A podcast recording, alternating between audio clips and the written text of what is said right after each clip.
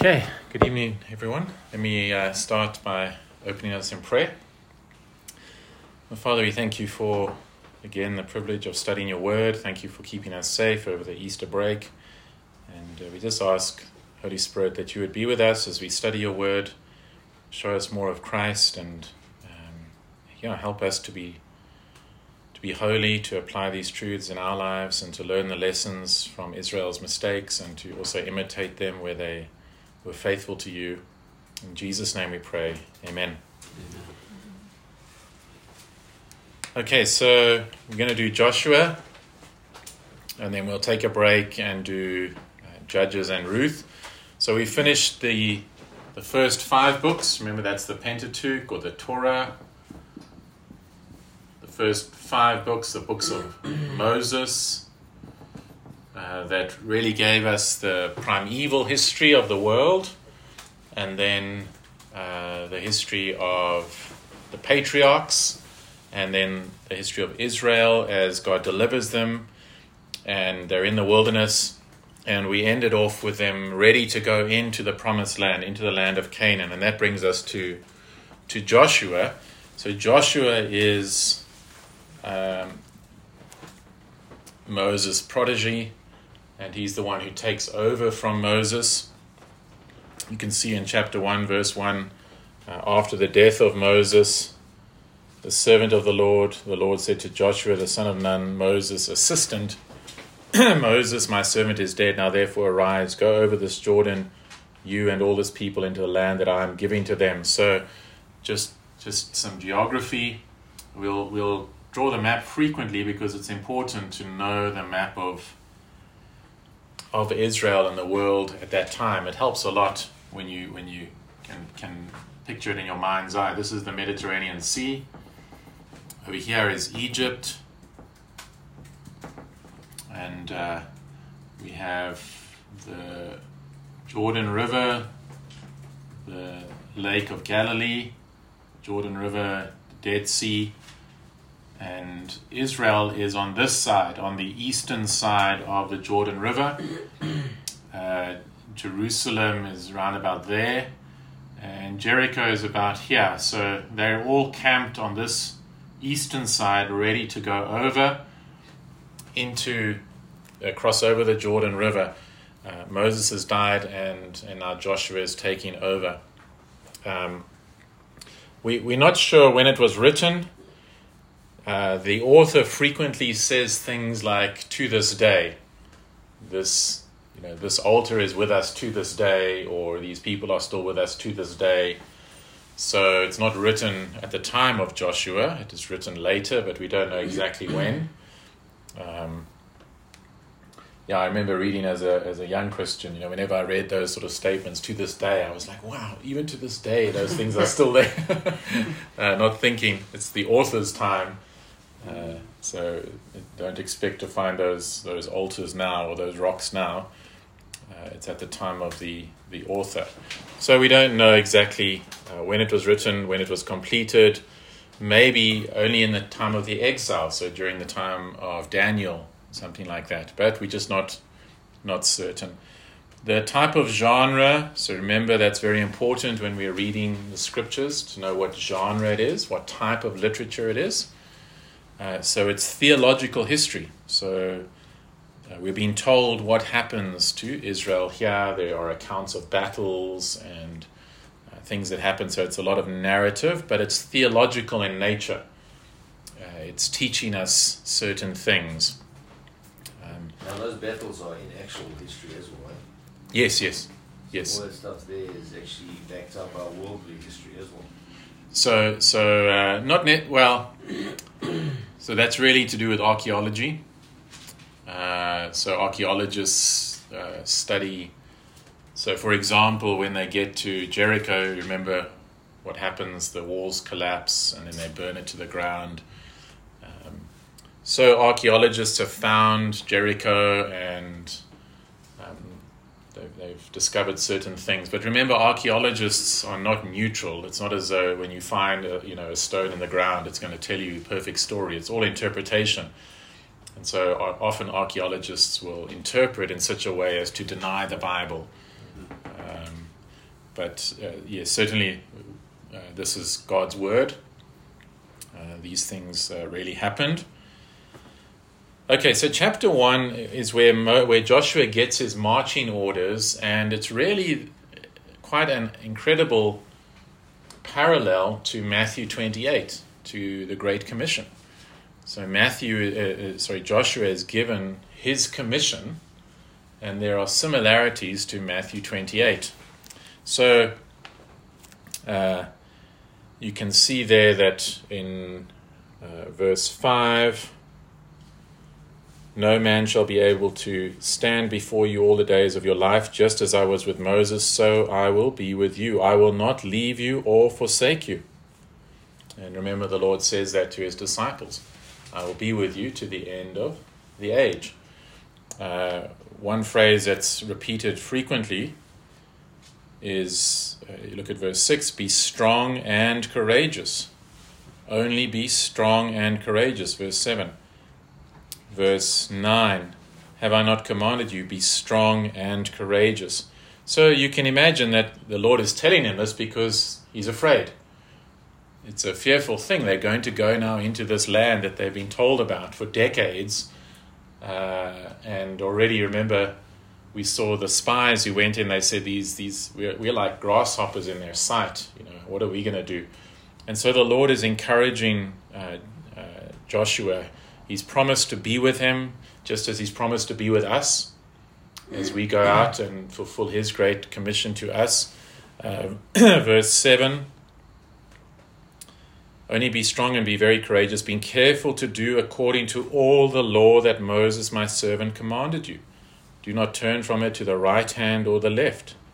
So he's told to, uh, to obey the commandments. And remember what the Lord Jesus uh, tells his disciples, he says, teach them to obey all the things that I have told you.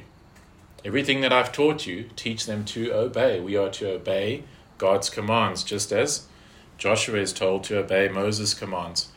Um, uh, verse 2 they have to go over the Jordan River, and that's really a type of baptism. Um, crossing over the Jordan River the Jordan River, the water opens up the same as the water opened up uh, by the Red Sea. So remember when they left Egypt, the Red Sea opened up. Now the Jordan also opens up. It's quite interesting. So you've got the Red Sea down here and the Jordan River here that o- opens up. Uh, what we also find in the life of Jesus is that often his movements parallel the movements of Israel. So we find Jesus at his baptism in the Jordan River. Uh, so he's in the he gets baptized in the Jordan River. Then he goes into the anyone remember straight after his baptism into the wilderness. uh, He goes into the wilderness for 40 days. Uh, Israel crosses the Red Sea and goes into the wilderness for 40 years, and then they come to the Jordan River. After 40 days, Jesus comes back to the Jordan River. So um, it's sort of symbolic. He starts with the, with, with the river, wilderness, river. Israel also started with river, wilderness, river he comes back to a river and starts choosing his disciples. There's 12 disciples, 12 apostles, uh, again reminding us the 12 tribes of Israel. And so we see, even in the life of Jesus, he follows the sort of pattern of, of Israel. Remember, he also went down into Egypt as a, as a baby.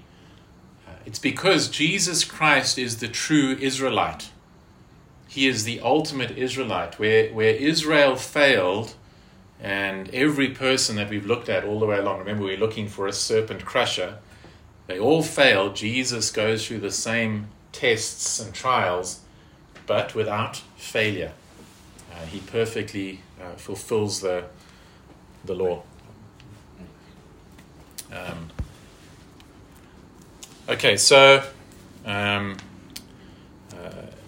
Now, you might be thinking, okay, but what about making disciples? Well, the, he's told to go and destroy the Canaanites. Okay, so, um, and uh, one of that that's sort of an, when you read Old Testament passages where the enemies of God are being put to death and destroyed, it's hard to say, okay, well, how does this apply to me today? We know that we are not to go around spreading the kingdom with the sword. Um, we're not called to do that. Remember, Jesus even said to Peter, My kingdom is not of this world. Um, and uh, he, uh, he, told Pilate, hey, if, if my kingdom were of this world, my followers would fight. Okay? So we don't spread the gospel through the sword. And yet here they're fighting and putting people to death. As we mentioned last time, this was judicial. The people in Canaan were being judged by God. It wasn't a constant thing that they must just keep on killing people and growing the empire. It was just this one area where they were being judged. But what does it mean for us? Well, uh, in in salvation, the old man is put to death. The old man is destroyed. Paul says that in in Romans. He says that we died with Christ. The old man is put to death. So when someone is converted, it's like their, their old man has been killed, their old nature. Our old Canaanite or Philistine nature has been put to death. As we go and make disciples, as people are converted, they are, uh, their old nature is being put to death. And so it is a destruction. Even in fighting sin, we are continuing to put to death that old nature. Uh, and then verse 9 again I am, I am with you. So, Joshua, right at the beginning, God is saying, Don't be afraid. I'm with you. I won't forsake you. Obey my commandments. Go, be strong and courageous. And that's still true for us today. Uh, it is a fearful thing to go and make disciples, to evangelize, to uh, yeah, to bear one another's burdens, to fight sin, all of those things. But we have the promise that the Lord is with us and uh, we are to be strong and courageous because He is with us and He will He will never drop us. Okay, so uh, we then have in chapter two the story of Rahab hiding the spies, and um, uh, this is in Jericho, and she becomes a, a believer. She she says. Um, verse 11 and as soon as we heard it our hearts melted about what happened in Egypt and all of those things. And there was no spirit left in any man because of you. For the Lord, and uh, there it's Lord in capitals. What is Lord in capitals? I don't know.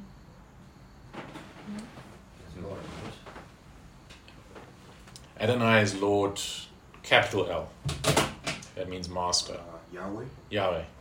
It's God's covenant name. So she's even using God's covenant name for the Lord, for Jehovah, your God. He is God in the heavens above and on the earth beneath. And um, and so she says, "Please protect me." And uh, she is she is saved, and in fact, she is brought into the lineage of Jesus Christ. Uh, she is she is in the line of Christ, even though she was a Canaanite uh, she was a prostitute, uh, but she she is saved. She believes, and and uh, she's mentioned in the in the genealogy of Jesus Christ. It's glorious. Okay. Um, okay. So then they cross the Jordan in chapter three, uh, and they establish a memorial there. And then they're circumcised, chapter 5 and that's not, you know, that's not a wise thing to do from a human perspective. You remember we saw with uh, Levi and Simeon when their sister had been been raped, and then but the the man had had loved her and wanted to to marry her, and then the brothers had said no ways, you know, we'll do sort of a con on them. If you guys get circumcised, then you'll be okay and uh, after they got circumcised, they went in and killed them. Whole village. Sorry? They killed the whole village. They did, yeah. And um, uh, it wasn't good. It actually resulted in sort of a, a, a, curse on them because of their violence. But the whole point is when a, when because when they're circumcised, they're incapacitated, they're in pain, they can't fight. So here here they are, just they've crossed the river, Jordan River.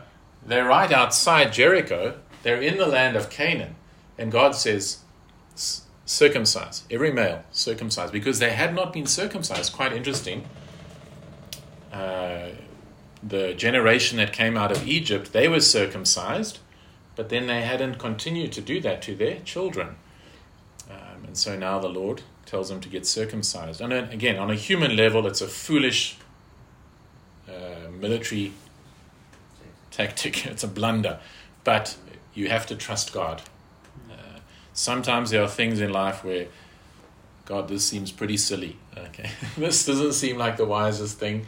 This doesn't seem to make sense humanly, but I'm going to trust you. Um, and so they, they're circumcised there, and, um, and they, they celebrate their first Passover in Canaan. And look at verse 13 then of chapter 5, very interesting account. When Joshua was by Jericho, he lifted up his eyes and looked, and behold, a man was standing before him with his drawn sword in his hand. And Joshua went to him and said to him, Are you for us or for our adversaries? Okay, so he's, he's just checking out Jericho and then he sees this man with a sword. And so Joshua goes up to him and says, You know, whose side are you on? Are you for us or are you for them? And look at the response. And he said, No, but I am the commander of the army of the Lord. Now I have come. And Joshua fell on his face to the earth and worshipped and said to him, What does my Lord say to his servant? And the commander of the Lord's army said to Joshua, Take off your sandals from your feet, for the place where you are standing is holy. Okay, so who do you think this person is from the text? Yeah, I would argue it's it's the Lord Jesus. Man's in capital letter as. Yes, that's an interpret. That's that's uh, the the translators uh, putting um, that's putting that in. That's well, an an angel wouldn't say the ground is holy, bow carrying. He would have said, "Stand up." I'm not. I'm not. Yeah, excellent. Everyone get that? So uh, we have times where, where men do fall down before angels, and the angels say, Don't worship me. Okay?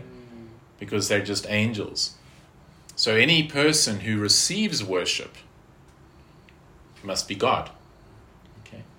And so this is the Lord. And one of the themes that we find here in Joshua, and this is very important, and it's a theme that's not uh, frequently dealt with, um, or I don't, I don't think it's dealt with enough, maybe, is the, the, the theme of God as the divine warrior.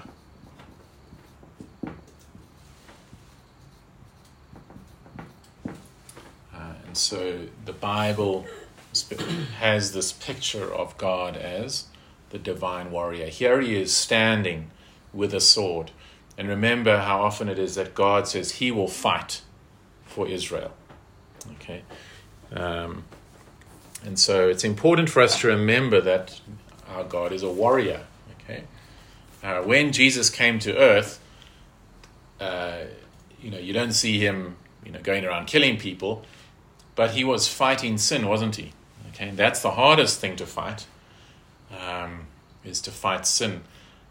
Uh, this divine warrior is Jesus as well. yes, He's head of the Lord's army. the Lord of Hosts. Yeah, Yeah. the um, uh, Winston Churchill, when he was uh, fighting in Afghanistan, and he also fought here in, while he was a journalist in the Boer War. But he said, uh, "You never feel more alive than when you're being shot at." Okay, so um, he well, he enjoyed he enjoyed seeking glory and fighting, but the nobody I, I don't think anyone falls asleep while they're being shot at. Okay, yet remember what happened in the Garden of Gethsemane. What happened to the disciples? They fell asleep. Isn't it amazing when in spiritual warfare, it's the opposite, isn't it? Uh, remember, Jesus has to say to them, Couldn't you watch and pray? The spirit is willing, but the flesh is weak. when Satan attacks us the most, it's not that we, we, we are more alert and we're more vigilant and adrenaline's going. We become more docile and capitulate. Uh, and Jesus never ever gave into sin. He was tempted in every point like we are. Uh, worse than us. He was tempted directly by Satan in the wilderness, which we'll get to, and all of this imagery of wilderness and Israel failing. And he never ever failed. He was fighting. Uh, he was fighting doubts. He was fighting temptation. And um, I remember hearing an analogy, so Joe Bayman will, will, will like it. But he, this person used the analogy of someone holding a weight, you know, uh, weightlifting. So, so when you pick it up, and you pick it up and you're like, ah, it's too much, and you drop it, or the person who lifts it and holds it and holds it until the buzzer goes, because that's what they do. Who has fought harder? The one who's held it. Okay. Uh, we're so often we like, oh, I can't do this, and we we give in. But Christ holds it. He fights every temptation until he overcame overcame it, and he was fully human, like us. Uh, he was tempted to sinful anger. He was tempted to lust. He was tempted to pride. He was tempted to not trust the Father. Uh, and so he is a warrior. Uh, and of course, he ultimately he will come on a white horse and destroy his, his enemies as well. So Joshua is a type of Christ. Even his name, you know what Jesus' Hebrew name is? Okay, his real name. Yeshua. It's Joshua. Yeshua. Okay, Jesus is a Greek version of of that, but um, he's he's Joshua. Okay, it's Yeshua. Uh, so Joshua is going to point us to to Christ, not perfectly, uh, not So by any. they say you pray in the name of Jesus and you, you casting out demons or or not, and it says uh, uh, uh, demons will flee by the sound of his name. So now we're saying Jesus, what name are they going to run from? Jesus, Joshua, Yahweh?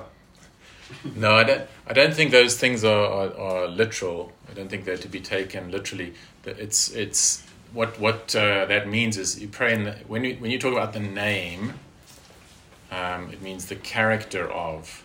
So you pray according to God's will, according to His character. It's not a magic sort of. If you don't say in Jesus' name, it's not going to work because that's superstition. Um, Really? It's it's it's according to His character. Um, so. Uh, but we'll we'll we'll look at that as we as we go along. But name names, remember names point to character frequently in the Bible. We've already seen that with Jacob and um, and the same with with Jesus. Jesus means savior, um, so he he saves his people. But but remember, God is above those things. It's not that unless you pronounce it correctly or something like that, then. Um, Jesus even quotes from the Greek translation of the Old Testament, which differs from the Hebrew. But he's happy to use the translation. Um, okay. Uh, now, what's it's quite something here. I love this passage because Jesus. Notice what Joshua said. Whose side are you on? And how does how does the Lord respond? Neither. You see, you don't. A, we try and co-opt Jesus onto our side. Uh, that's not how he works. That's not you either on God's side or you're against him. It's not I'm going to get God on my side. Okay? Uh, you know, people we often we often make plans like I'm going to do this and this and this, and then we say, Lord, please bless my plans. Okay? we haven't really asked God, God, what is your will for my life? How does this fit with what you've revealed in Scripture? We've sort of made our whole life plan and then we just say, okay, God, you just come and join my side and tag onto it. Um, so we. Um, So he's on neither of their sides. he's not. God's not on people's side. You're either on His side. He's not. He, he doesn't join a side. He is God, and you either get on His side. So He says, "No, I'm the captain of the Lord's army. You need to, Joshua. I'm not on your side. You need to be on my side." Uh, so um, God is not, you know, a genie who works for us. I don't listen to you, listen to me. Yes, yeah. Um, okay, then Jericho falls, and it's it's a um, you know the the story, I'm sure. Um, they walk around the city, uh, and then the seventh day, and notice it's quite interesting. The seventh day, what day would that be? Day of rest, and yet that's the day that they fight on. So.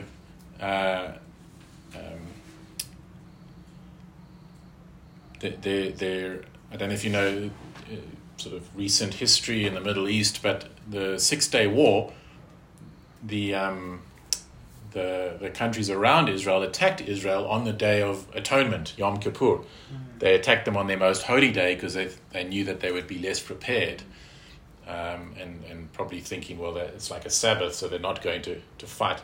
But what we see here is wa- warfare doesn't stop for for holy days. Okay? Um, and that's still true for us. Okay? I'm sure you've experienced that. It's not as though you never get tempted on Sundays. Mm. like we can just we can just relax on Sundays. It's often worse, isn't it? There's more temptations to to to um, to fight. We're more likely to have fights on Sundays. We're more likely to get irritated on Sundays. All of those things. So warfare for us is is 24 7 7 days a week but the time is coming mm-hmm. when when there will be perfect rest. Okay no more temptation. But they they fight on on the sabbath. They fight on the sabbath. They de- destroy jericho on the sabbath. And they're told to not take anything. Everything is to be destroyed. Okay? Young and old human animal everything. They're not even allowed to take clothing or gold or silver. It is all to be to to be committed to God. Okay. This first conquest is to say, uh, God is in control. I'm going to trust Him. We're not even going to take anything. Uh, we're going to trust God, and we're going to uh, put everyone to death, everything to death, and burn the city to the ground, and not take anything for our for ourselves. Uh, and remember, again, as I said, this is a, a righteous judgment of God. This is not um, just God being vindictive or something like that. Uh, the, the Canaanites had become so, so wicked and vile. Okay. Um, uh, maybe someone thinks, okay, but what about uh, children? Um, again, in Scripture, there is always this corporate aspect um, that the Bible never sees us as standing separate from our family or our community. Uh, we are we are all united in this. But I will say this: that I do believe that those who die uh, young belong to the Lord. Okay, so um, it's it's definitely clear if there's a believing parent that they are they are with the Lord in heaven. That's First Corinthians seven says they're clean. David's example. Remember when David sins with Bathsheba and she she's pregnant, and then the son dies. Remember that. And David says, "Well, he won't come to me, but I will go to him." And so David knew, I'll see him. I will go to him one day, but I won't see him. He's not coming to me now. He's died. And it's quite something because David is fasting at that time. The moment the news comes, your son has died, he gets up, washes his face, goes and has a meal. Okay? He's like, okay, the Lord's decided. He won't come to me now, but I will go to him. Yeah, I will see him again. Um, and the other, the re- so that's for believers. The reason I also believe that that uh, those that die in infancy or uh, miscarriages or from a young age is because um, through, throughout the scriptures, nobody is ever damned because of original sin or the sin of Adam. People are always judged for their own sin. Okay. So we always find that, that those with understanding are then judged for what they, they have done. So that's just something that I, I hold to that And then also that God is going to get a people from every nation, every tribe, every ethnic group. So you know that there's been nations that have come into existence and gone out of existence without ever hearing the gospel. Uh, the Aztecs or some, you know, some some tribes we you know we don't know about. How did God get people from those those nations, those tribes? Well, I believe those that died in infancy, or even also those who are mentally retarded, not able to understand. So mentally, like a child, um, I believe they also belong to the Lord. Okay. And I also think the reason the Bible doesn't come out and say that is because if it said that, there would be a lot of people doing shootings of young people and thinking they're doing the Lord's work. Because you know how people would they would go crazy, like Yeah. blowing up schools, and yeah, they already. Want, want kids to be saved. Oh, kill them Yes. just so they say. Yeah, that's exactly what they would. Okay. Um, Could sorry, Mr. Michael, Yes. Just um, battling with that a little bit. Could that be um, um, used to justify infant baptism? Do you think somebody can can look at that and say, well, I mean, if this little one dies anyway, they go to the Lord. You know what I mean? Even though there's no profession of faith. Um, yeah, so um, I think infant baptism, historically, like in Roman Catholicism, some forms of Presbyterianism, has been if they're not baptized then, and they die, they're not going to go to heaven. right. So they're they're almost saying, look, eh, we better baptize them to make sure they they're clean, so they can go to heaven. Um, and again, that contradicts Scripture because we're not saved by by baptism. Um, uh, you know, I think that there is a you know, remember John the Baptist while he's in his mother's womb, he he responds. There's a type of faith there that he has even in his mother's womb. Um, now, this is not a hill to die on for me if, if I get to heaven and find it's different. God is just, I know that. But whenever you do find judgment in Scripture, whenever it's always, whenever it's the judgment of God, like in eternity and hell and those things, it's always based on what you have done, the, sins you have committed. Okay. It's never based, well, original sin. You're born in Adam, therefore you're going to hell. Okay. Um, it's always God is just. People people will be judged for what they have done wrong. Um, Sorry, Pastor Mike. Yes. One question from me, and then we've got uh, some someone on online uh, there. So I'm just struggling with that also from a point of missions, because now it's like, what's the point then of going to those unreached people groups or, you know, far if, you know, we can just trust that, like you said in their infancy or because they, however it is. because they don't all die in infancy. Okay. So very few, you know, it's a small percentage. Mhm. So um, yeah. Mm. If they all died in infancy, then they wouldn't last very long as a as a tribe, and then but yeah, so um, and also because God tells us to do it, so Yeah. it's also All right, we've got a question from online uh, Yes. for Clary. Uh, does Luke eighteen sixteen also apply, uh, or is it just an, an analogy? Is that come into me, little children, or Uh, Luke 18, 16? yeah, sixteen. But Jesus called them to him, saying, Let the children come to me, and do not hinder them, for to such belongs the kingdom of God. Truly, truly, truly, I say to you, whoever does not receive the kingdom of God like a child shall not enter it. Uh, so, verse 15 Now they were bringing even infants to him that he might touch them, and when the disciples saw it, they rebuked them. Um, yeah, I think there might be something there to, to say. Um, the Lord is saying, Don't bring your children to me. Okay. Um, now, it's what I'm saying is not that all children are saved and then they get a certain age and then they're not saved. I'm saying that those that die in infancy are elect. Okay. See the difference? Yeah. I'm not saying like all these all kids are like are they on their way to heaven if they die soon enough sort of thing. it's they, it's not that they're saved then they they lose it. Uh, the way one of the ways God gets His elect is through. Um, Well, The uh, way I understood it in the years past was uh, if they died before that point of where they knew right from wrong. Like literally knew this is right, that's wrong.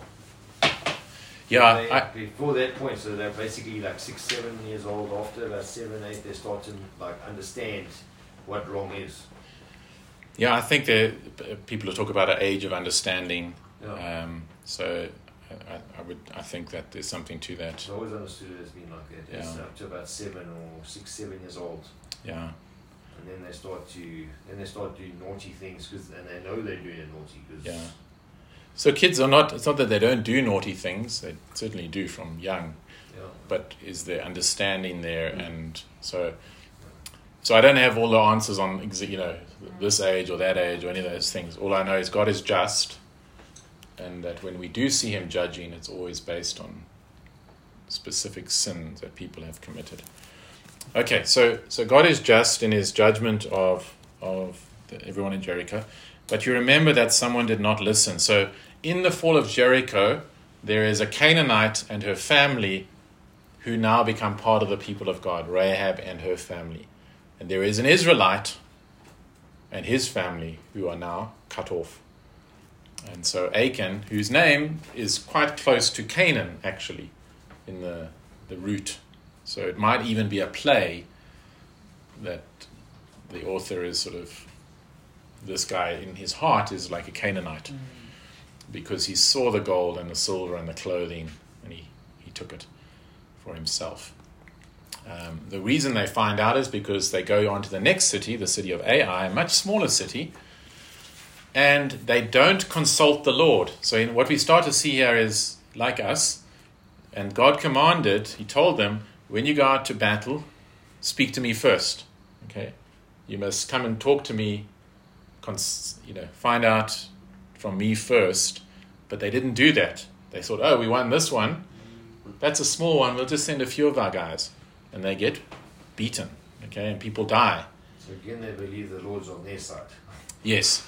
Instead of coming to God humbly, and I mean, that's also like us because pride comes before a fall.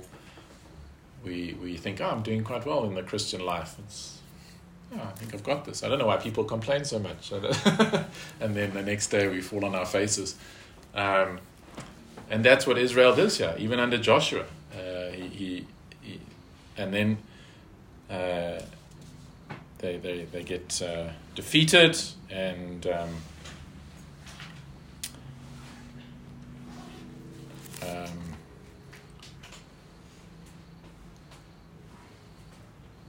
yeah, verse 6 of chapter 7 then Joshua tore his clothes and fell to the earth on his face before the ark of the Lord. And alas, O Lord God, why have you brought this people up? He's really. Um, and look at verse 10. The Lord said to Joshua, Get up. Why have you fallen on your face? Israel has sinned. Okay. Stop whining. this is why this has happened. Israel has sinned. And uh, Achan is taken and his, his whole his whole household. His animals and everything They're stoned to death and then burnt. And then a pile of stones is placed there as a reminder. Okay.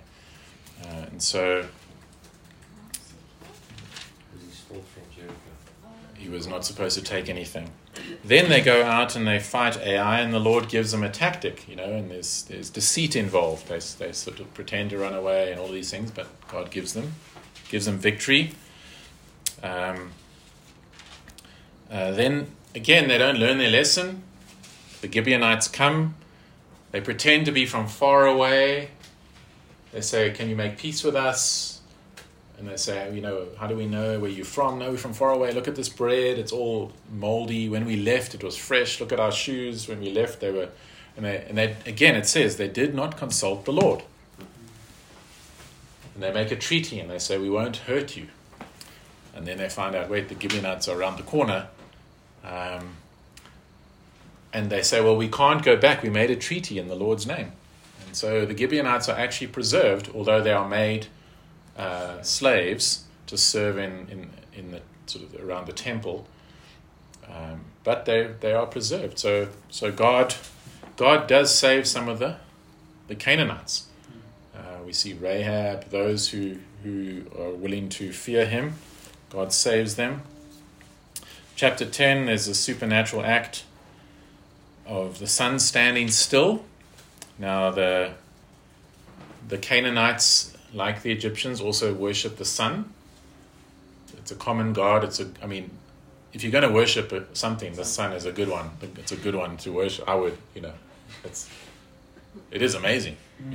It's stunning. So, so, so when can you see how this is an attack on the Canaanite god? Because the sun stands still, uh, they're allowed to just ca- ca- the sun now works for Joshua so that they can keep killing Mm. Canaanites. Um, How long was it still for? Was it like 40 minutes or something? Uh, no, I think it's longer. Um,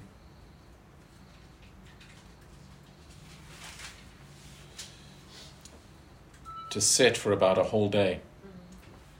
Yeah.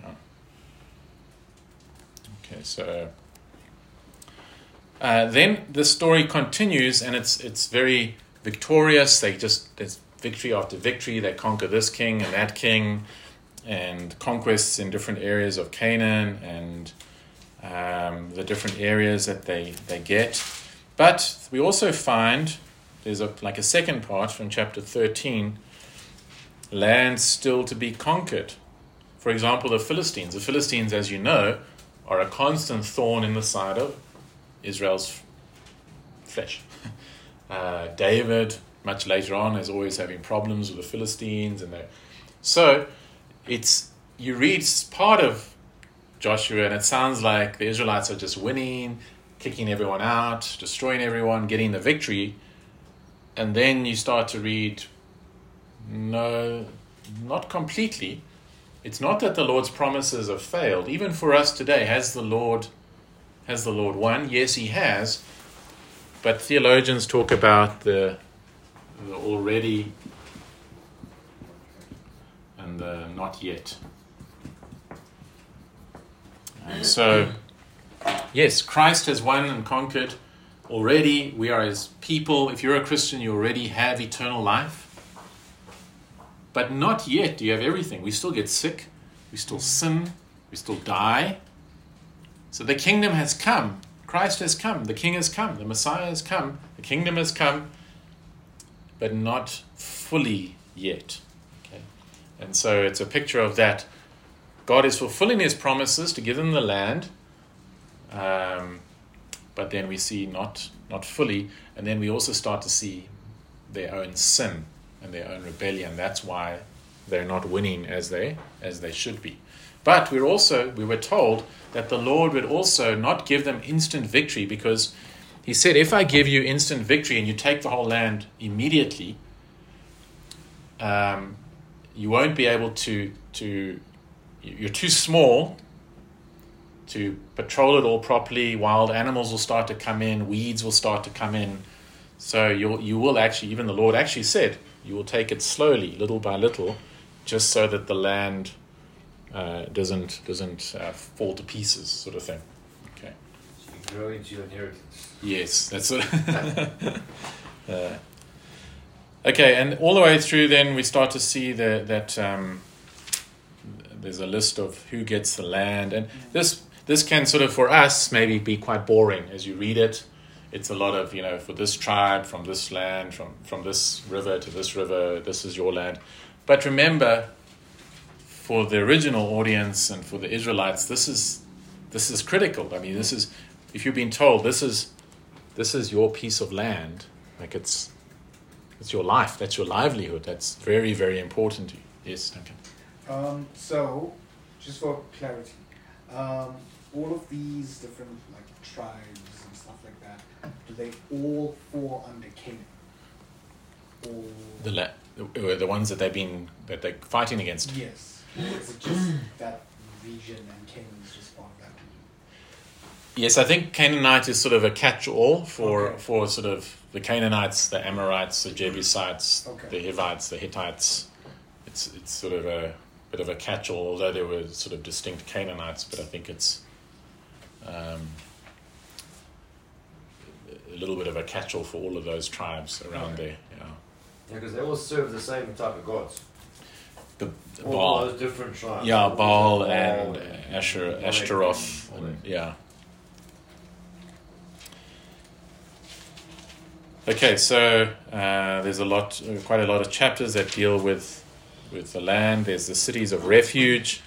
There's, there are to be these cities of refuge in in um, each area. So, a city of refuge is if you kill someone by mistake,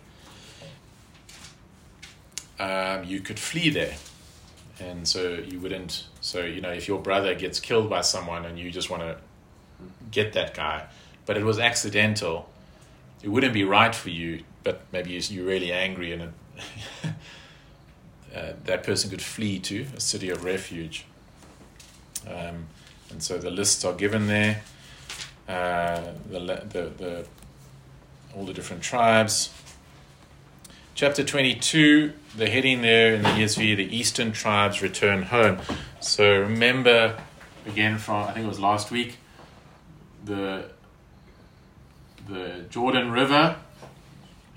On the eastern side, remember that some of the tribes said they'll take their inheritance on this side.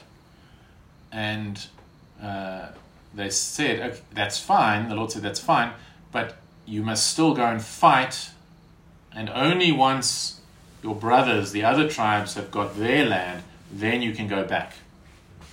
And so, chapter 22, we see they get to go back now. They kept their word, and all the tribes have, have um, their inheritance, maybe not fully, but, but uh, they've, they've got some land now and some cities, every single tribe. So, in a general way, the promise is fulfilled but not in a comprehensive way.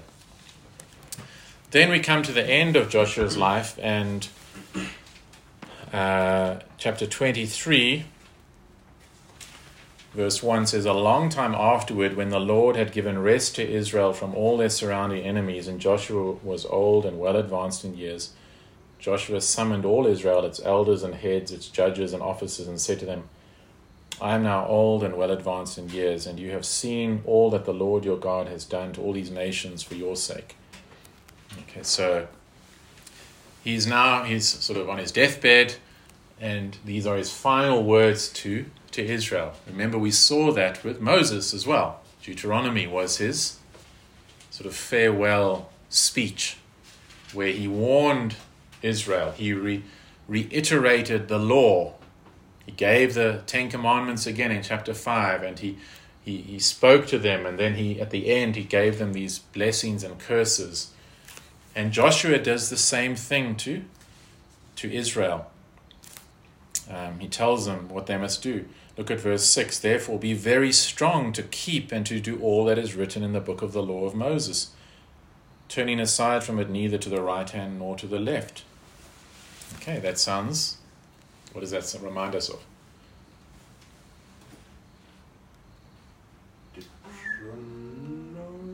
Be very strong, and keep all the. Well, it's chapter one. Remember what the Lord had said to, to Joshua? Be strong and courageous. Do everything that I commanded Moses, all the law of Moses. Do what I told you to do. He's now telling the next generation to do this. Uh, verse 7 that you may not mix with these nations remaining among you, or make mention of the names of their gods, or swear by them, or serve them, or bow down to them.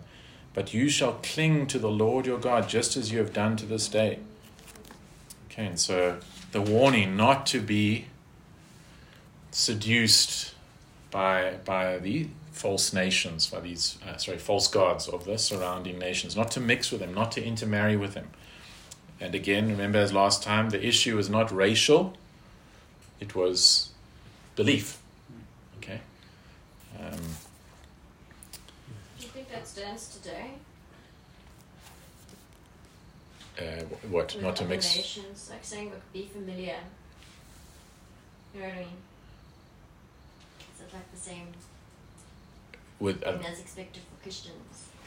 To not be familiar with other nations, other beliefs. oh, uh, yeah, so the principle for us is the same not to, not to intermarry with unbelievers. Just intermarry, or what was God saying exactly there? Like, what, what do you mean? Just intermarrying, or So they would they would um, uh, befriend or what? Where where does it? Where do you draw the line? You know what I'm saying? Where? What exactly was he saying to them specifically? So so um, Isolate. no no No, it's. It's. no. So Israel is a is a um, a physical picture of of sort of spiritual realities. So uh, the even as we're going through Leviticus, dietary laws, things like circumcision, all of those things were to make Israel different on a physical level.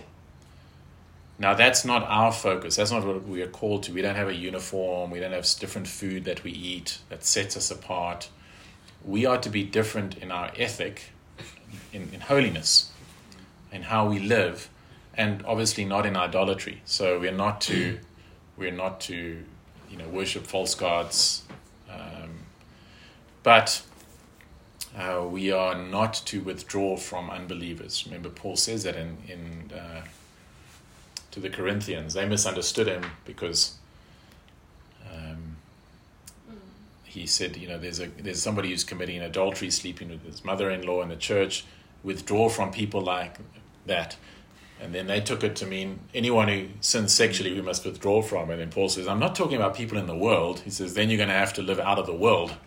he says, I'm talking about in the church. If people are immoral in the church, church discipline must take place.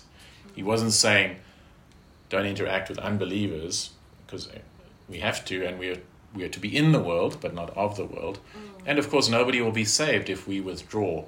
Yeah. obviously. But I wouldn't. Yeah. So, um, yeah, I, th- I think it's uh, um, the philosophies of the world that they don't influence us. Mm. Which is very easy if they're your best friends. The if, if you yeah, yeah. If so you're if you best friends with people that are so yeah, that's just because it's not. It's obviously not clearly defined. But when you're raising your kids and you you know they obviously have best friends and friends and people that they hang Yeah. out with.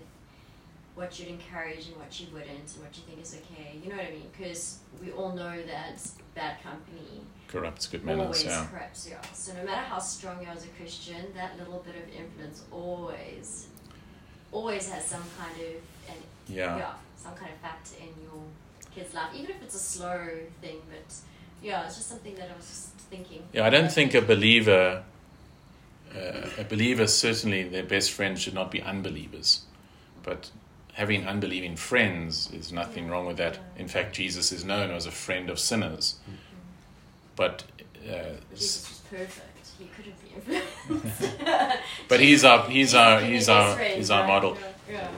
Yeah. Yeah, it, we're certainly not called to Christian ghettos or to Yeah, no silos, no to- silo, yeah. yeah. So we're not yeah. called to that. So we have to. The church is swung between these things, Yeah. and it's it's not right. So either they're like totally worldly, or Yes. the, or they go live on a mountain. More often, it's it's friendship with the world.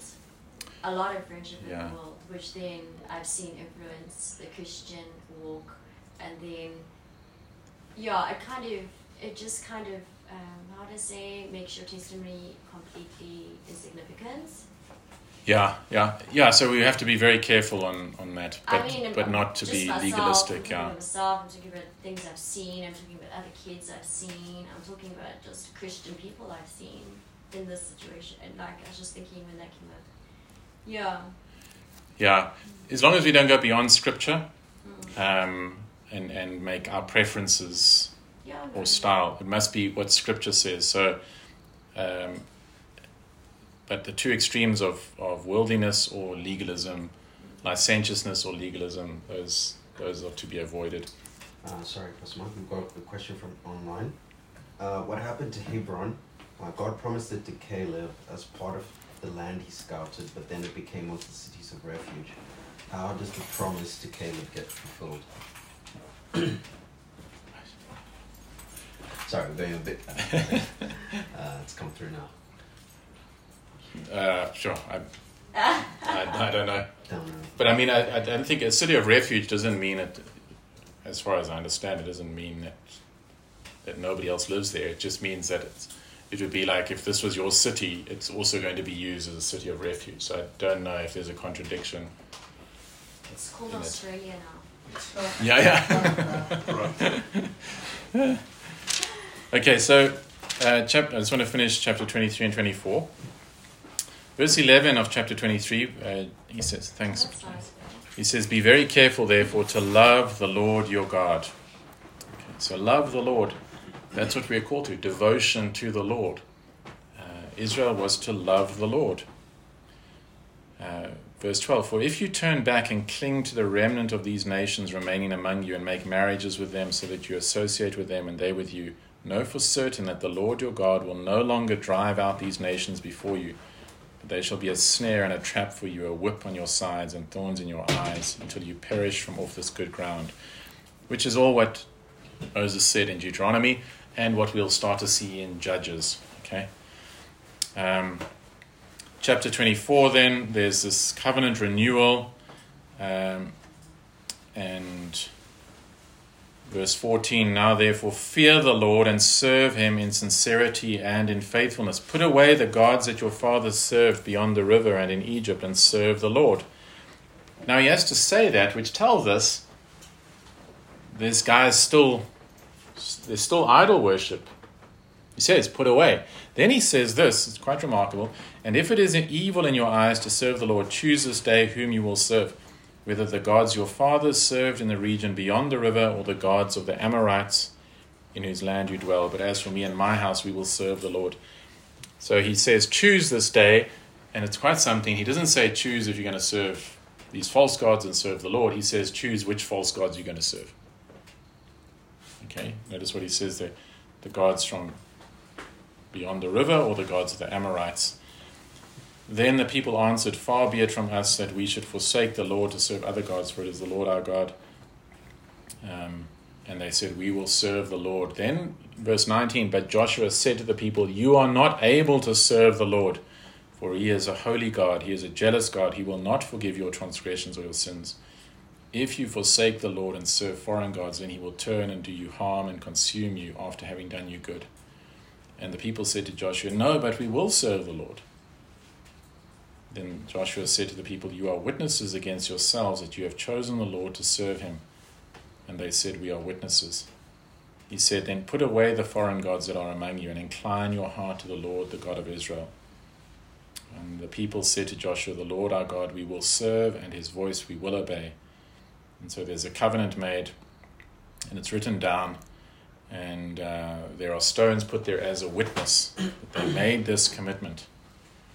Um, but Joshua is really challenging them, and it's still true. You know, unless the Lord works in, a, in our hearts, we're not able to serve the Lord. We can't say, no, I'll do it, I'm, I've got it all together. It's by God's grace.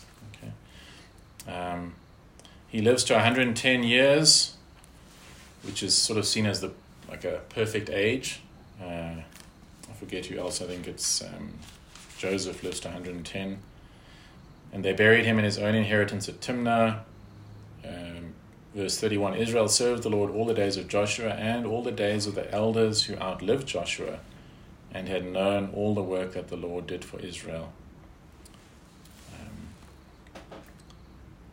but then we'll see that the next generation doesn't doesn't serve the Lord, and that's often often what happens. Is that um,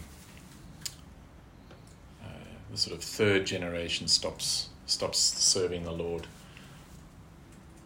and and uh, people who've studied history and that say what happens is that the generation that gets saved um, preaches the gospel because they're so amazed at God's grace and they love the gospel and they preach it their children uh, assume the gospel. They don't preach it so much because they assume, you know, we know the gospel, they start talking about other things, and then their children don't hear the gospel. All they learn is do this, do that, don't do this, be a nice person, be kind, etc., etc. They learn morality and no longer the gospel. Uh, Duncan? So, um, this on touching on what you just said now.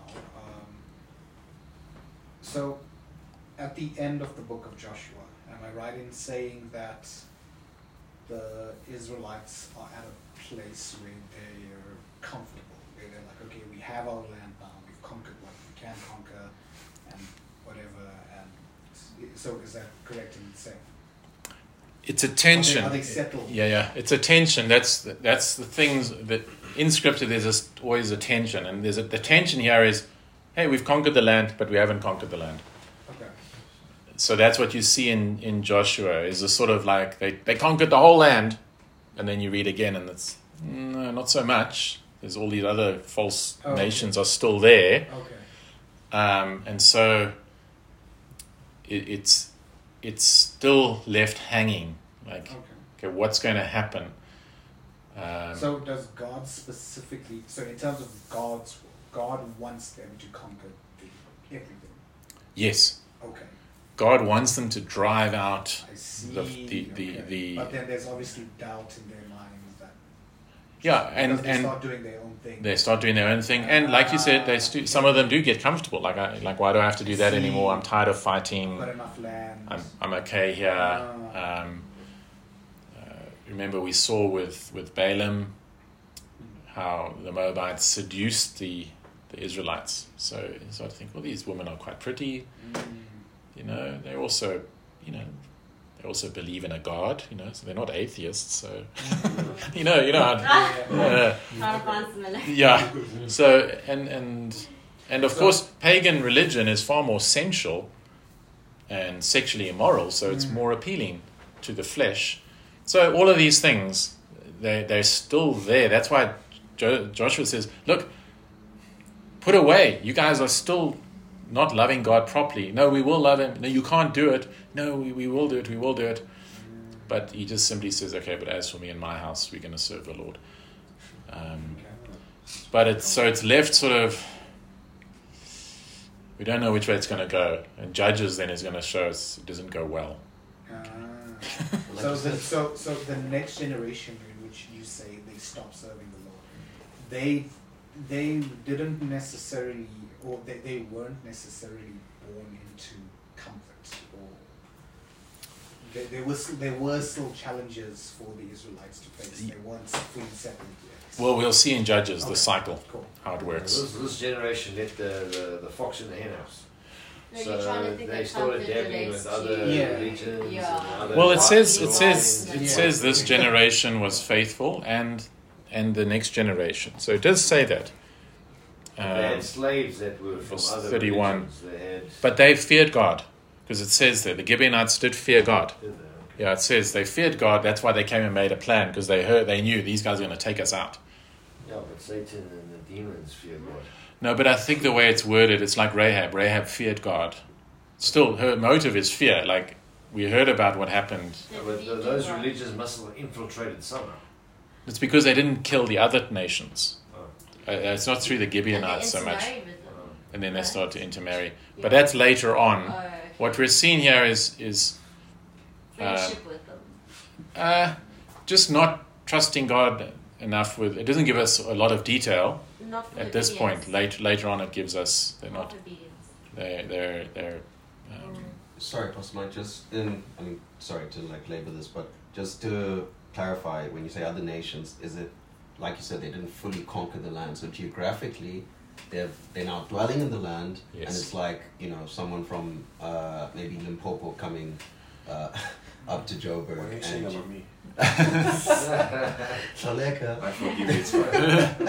So it would be like this that they they um, the, the nations are still within the land. So that by nations they mean people groups of you know other, or is it neighboring nations so outside? so let's say this is the the area that's given to a tribe. hmm Um, within that, there would still be stronghold cities that they haven't defeated.